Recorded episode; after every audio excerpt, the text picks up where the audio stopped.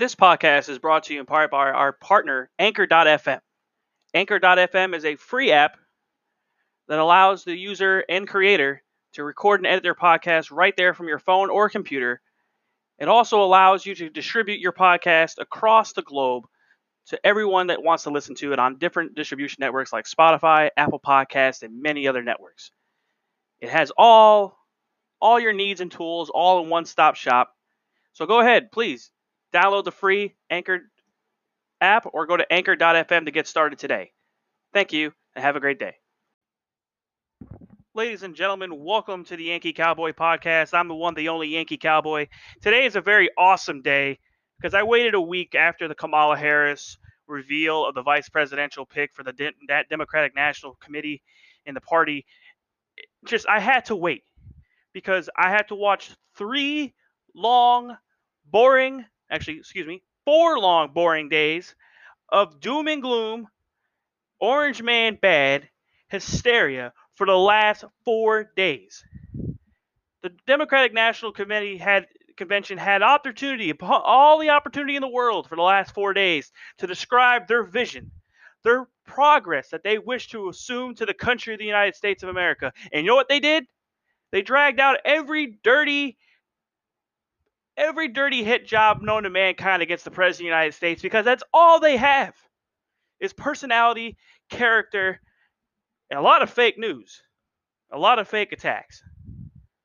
We saw time and time again with these politicians that came out across the platform, which honestly it felt like a really drawn out tele-news conference with, uh, you know, it was just a the production value the DNC this year was not anywhere close to the, the, the production value of the old. You can sit there and blame COVID all you want to.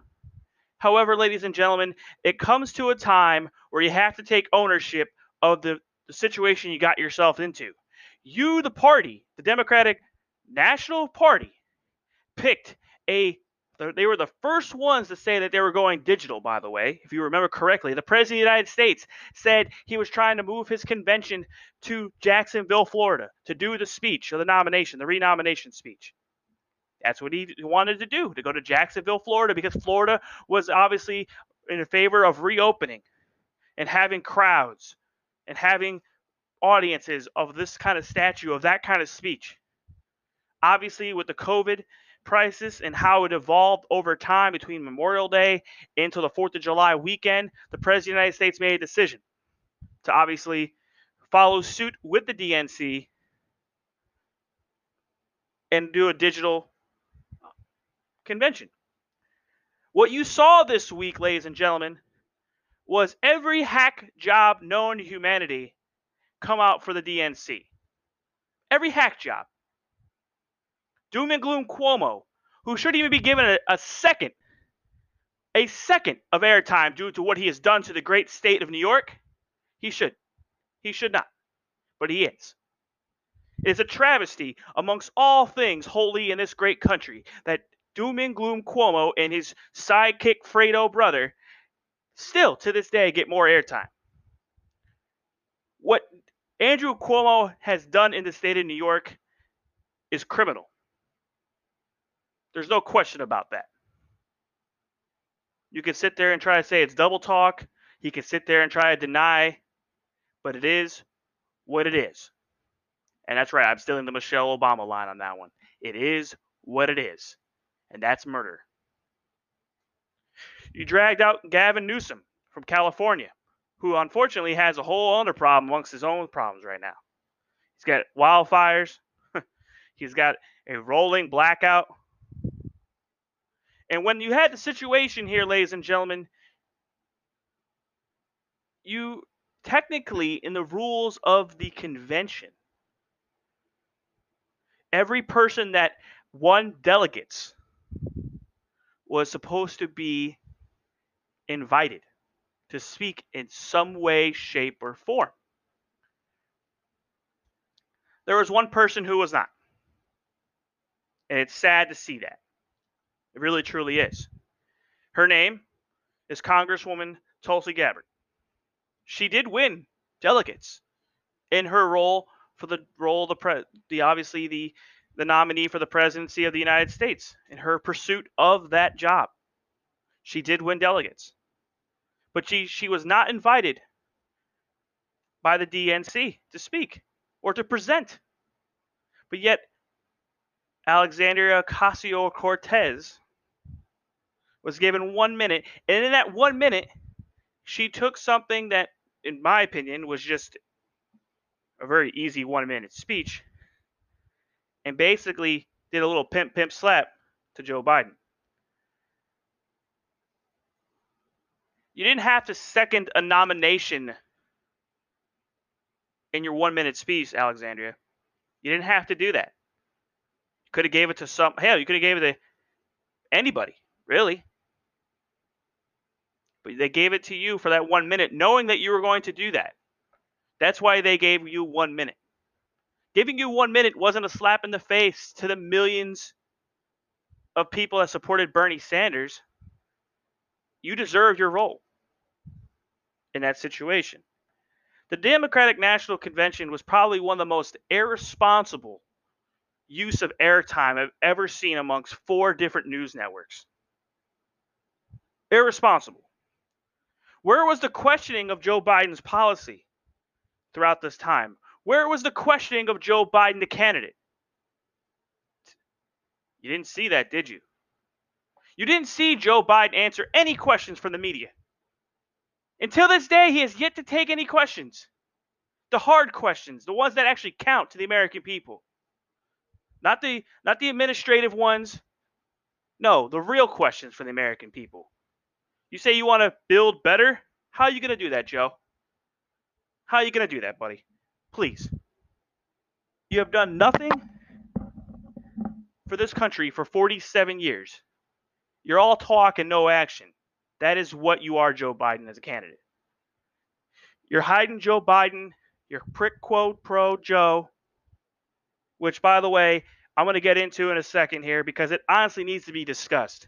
It is a travesty amongst measure that this man is actually carrying himself to the nomination and the acceptance of said nomination of the presidency of the United States when the man is not cognitively there. He's just not. Yes, any man like you saw on Thursday night can read a teleprompter speech, which, by the way, bravo to whoever wrote that speech, by the way, because that's all the credit I'm going to give to that speech. The speechwriter deserves a lot of credit. He really did. Did an amazing job using poetry and imagery and very nice uses of things like that, of the light and darkness. But when you look at it, what I want to talk down to here is Tulsi Gabbard, for example, Congresswoman Tulsi Gabbard from Hawaii, wasn't invited to the Democratic National Convention to speak, even though she was a winner of, uh, of delegates. You know, reason why she wasn't really, in my personal opinion, the reason why she wasn't, eh, you know, invited was because she did the most I would say savage takedown of Kamala Harris in that it's a debate, right, Kamala? It's a debate. But yet you got destroyed on your record as an Attorney General in that debate. 15 million people were arrested for felonies with marijuana when you're the Attorney General of California. Plenty of nuances of times and much, much, much evidence across the board of what you've done to people in your time as Attorney General in California. You have no record to stand on when it comes to being hard on law and order. You're prosecutor in chief, you're a joke. Because in the same instance that you prosecuted people for possession charges of marijuana, you joked about smoking weed with Snoop Dogg. Which wasn't even factually true, let's be real here. Because if that was the case, you'd be smoking weed when you were like, I don't know, a teenager. So let let's let's get let's get it right on the timeline on which you talked about this, okay? The DNC had an opportunity to really convey to the independent voter where and how in which you want to make the country a better place. The presidency of the United States isn't like running for Congress where you can just talk about what you want to pass for legislation. What we saw this week was seriously the politicalization of personal tragedy in a manner that is the most disgusting and vile manner I've ever seen. It really is truly disgusting. Joe Biden politicized his loss of his wife and his child for political gain on Thursday night. And it's disgusting. Should never have been done. Joe Biden talked about three fundamental things in his speech on Thursday night, and I'm going to backtrack along the way here. He talked about character, the soul of America. He talked about many different things that he wants to take into consideration for the role of the presidency of the United States. The first one I'm going to discuss, actually, he also brought up the COVID 19 situation which if you saw the Democratic National Convention, which I don't mean to get scrambled brain here, but you can tell that between the attack savagery or the hack job attacks that they were going against the president of the United States, or better known as I like to call the or, the Orange Man bad narrative,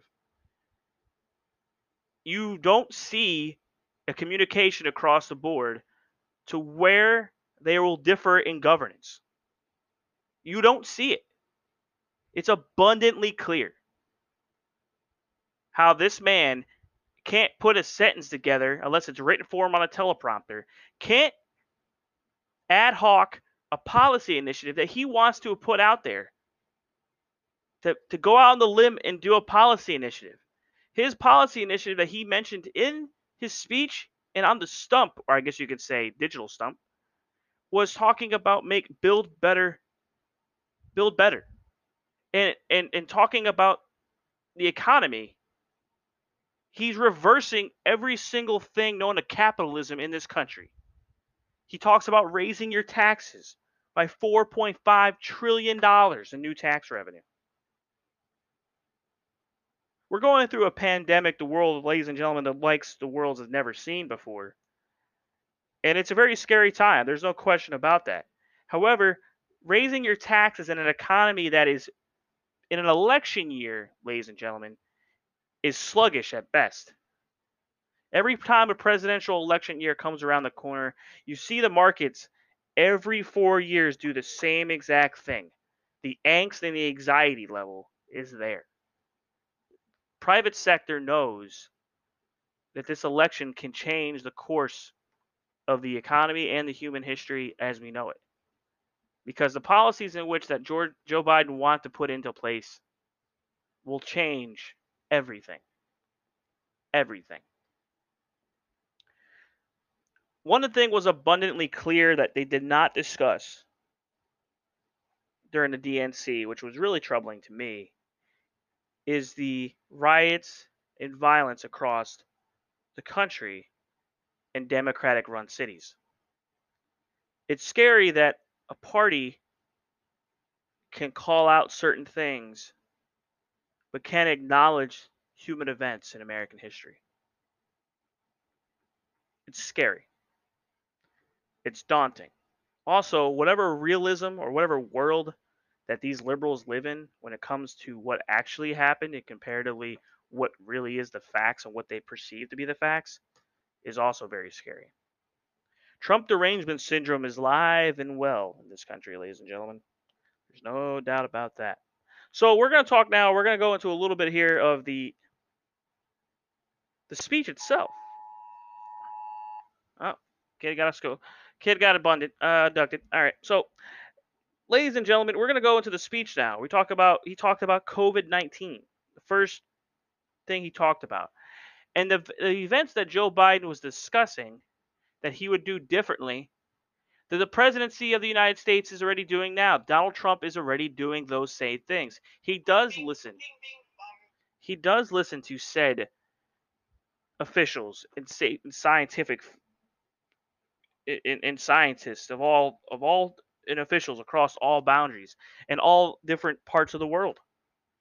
He was the one that remember, ladies and gentlemen, did the travel ban to China. And then less than a week later, Joe Biden called it xenophobic you know, and just nat just called it what it was. It was he was Joe Biden has been wrong at every turn of a pandemic. Every turn. It showed when he was vice president of the United States with Barack Obama. And and to be honest with you, there's a Politico article that that's come out since then that really need to be taken into consideration here of the understanding of how the administration actually handled the entire situation. When you think about it, when you think about it, guys, there there was H1N1 happened in 2008 2009. If you ever remember correctly, the H1N1 flu affected 60 million American people and claimed only 12,500 lives, according to the Centers of Disease Control at that time. Okay. Ron Klain, the chief of staff of the vice president of the United States, has come out and said in the last year it was purely a fortuity that this isn't one of the greatest mass casualty events in American history, looking back at the H1N1.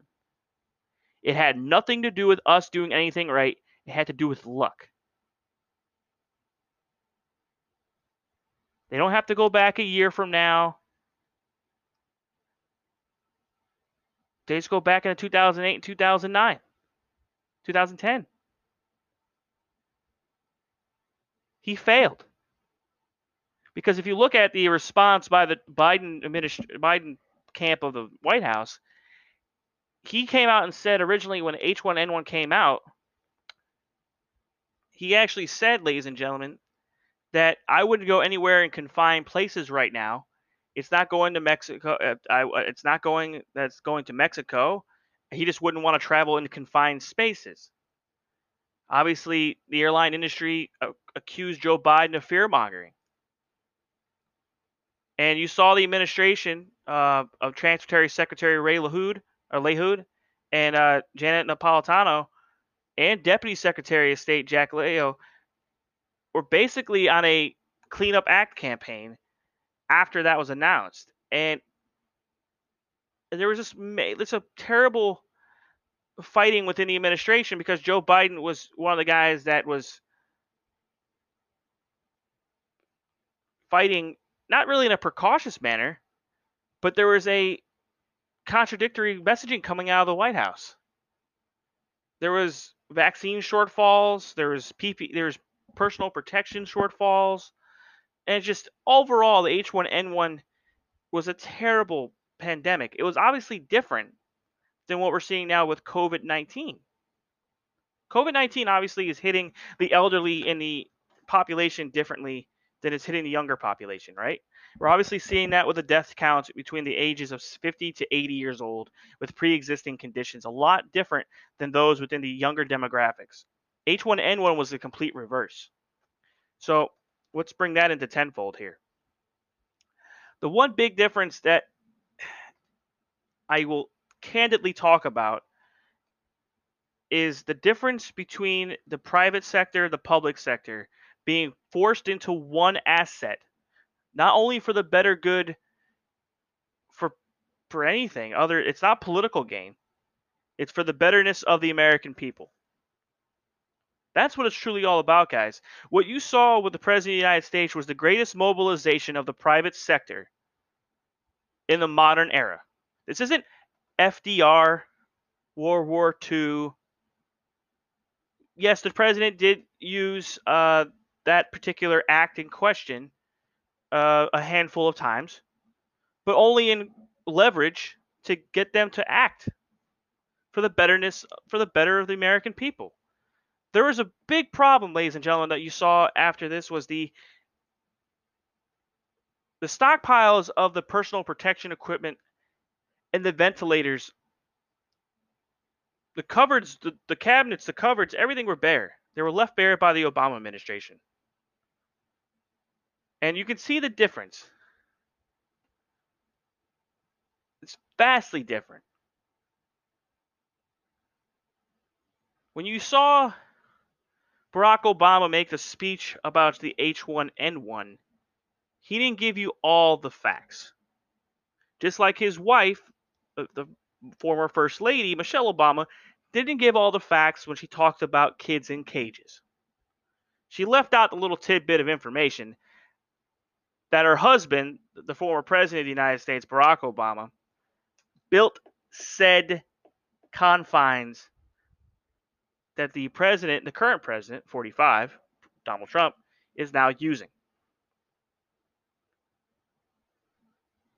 So when you look at something, when you watch a, a convention, guys, I want you to sit there and think to yourself smoke and mirrors or raw facts. Okay, the facts are what they are. Ladies and gentlemen, you saw that with the COVID 19. What you're seeing with the COVID 19, ladies and gentlemen, is that the, the, the goalposts are being continually moved like a game with the with Charlie Brown and the football. They keep moving. You have governors of liberal states keeping their economies locked down. When Republican governors like Bill Kemp, Ron DeSantis, is it Ron DeSantis? Yeah, it's Ron DeSantis. You got Governor Abbott in Texas. You have gov- you have governors across Republican conservative states getting shellacked in the media.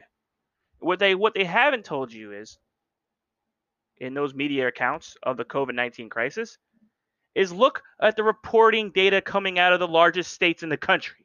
California, Texas, Florida, Georgia, the Carolinas. Look at that. I want you guys to look at it because it's a staggering hysteria and reality. It is a scary situation. There is no question about it. It is a very, very deadly virus. Okay, there's no question about that. It's not just going to miraculously disappear like some think. No, it takes time. But you can't just formulate a hope and prayer method like Joe Biden is doing right now. Oh, it's, we're gonna we're gonna listen to officials and I'm gonna do this. Joe Biden, listen, Joe, every we're doing all that right now. We're seeing the greatest mobilization known to humanity in the private sector to help out the American people. Operation Warp Speed.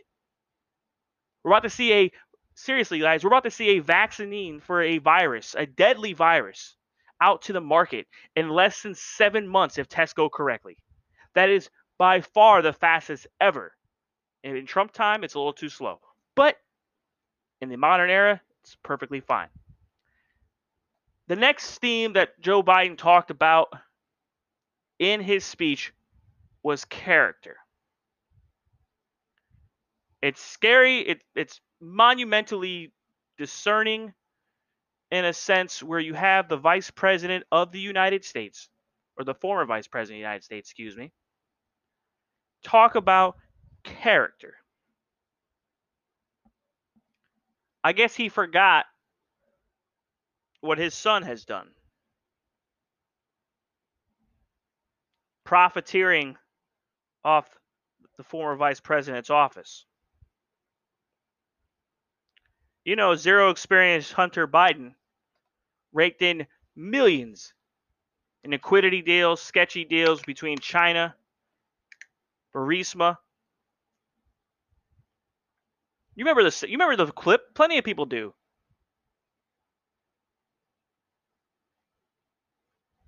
You, you understand it's Quid Pro Quo Joe, the nickname, is not a fallacy. It is reality. He's on tape saying it.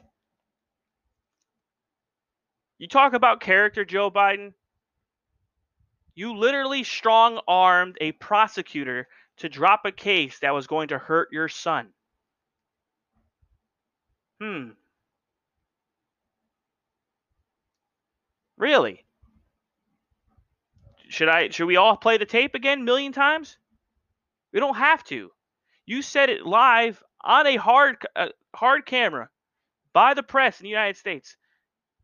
Fire the pro. You talked about the story. Fire the prosecutor infecting your zero experience son in less than six hours, or you don't get billion dollars of tax our, our taxpayer money.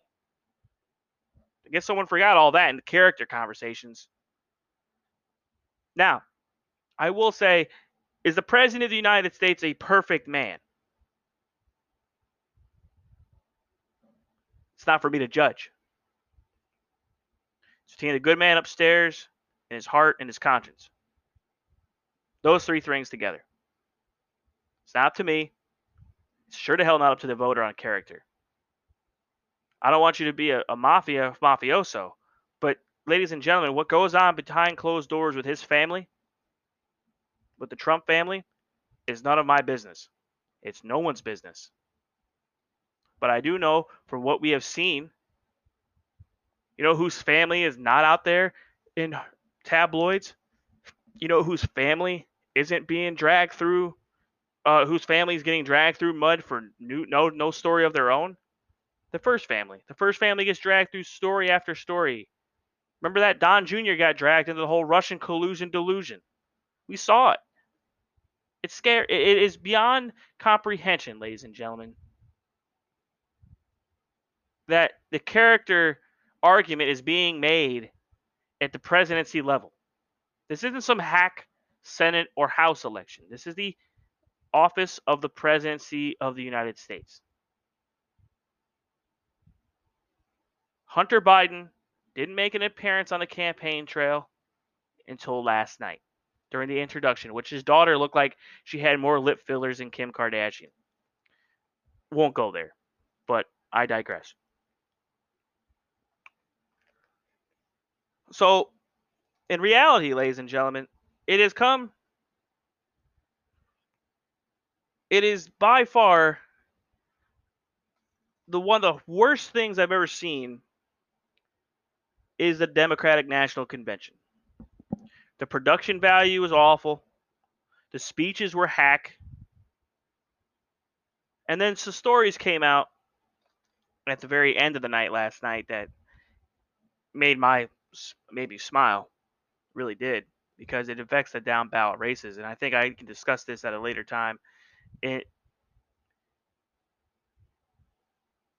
it was the campaign finance reports came out by the Federal Election Commission for both parties, and not the candidates, but the parties. Uh, Michelle Lee uh, from the Washington Compost reported last night on her Twitter page that the RNC in July campaigned 55.3 million dollars, and the DNC, the DNC, not the candidate Joe Biden, the DNC raised only 16.3 million. So let me just clarify this. We're talking about down ballot races and how this affects. These conventions usually have prognosis of there's usually a bounce in polling and there's bounce in fundraising. We're seeing the almost the I we're seeing the reverse for the DNC this week. We're seeing the reverse. We're seeing the bounce go to the president when usually it's the other way around. So, money on hand for the RNC is $109 million, and the DNC entered August with only $33.2 million, with 1.5 million in debt. So, let's just think about this in a big scheme of things. The Republicans may not always appear as coalitions and agreements on a lot of issues across the board, but the silent majority is. You cannot forget where we are. You cannot forget who we are. But one thing is remains the same is that the policies agenda of the 45th president of the United States is in stark contrast of the Democratic candidate for the presidency. There's no doubt about that. What you're seeing now and what you will see next week is you'll continually see the contrast across the board. The president is an optimist. He always spoke about, if you ever watch any of his videos online or if you read any of his books, you understand that the man talks about optimism and mindset as a way because without seeing it, I'm not talking about in f- fiction, I'm talking about in reality. The greatest businessmen of all time use the role of really optimism and, and, and great thinking. It's a very important thing. It's a very important concept to understand that the most greatest minds in the world have a mindset of focus, drive, and determination that the world has never seen. We're seeing that with the 45th president. You're seeing that his poll numbers have sparked. He's closed the gap in a lot of states. And we'll see. I'll talk about this in my next podcast with the State of the Campaign 2020, which will come out hopefully later tonight or maybe tomorrow. And we need to talk about that because it really is a big issue. So I appreciate you guys joining me for the Yankee Cowboy podcast. Remember to hear me on all podcast platforms, anchor.fm. Also, you can also view me on stream if you occasionally when I do some iRacing from time to time on twitch.tv slash Yankee Cowboy 27.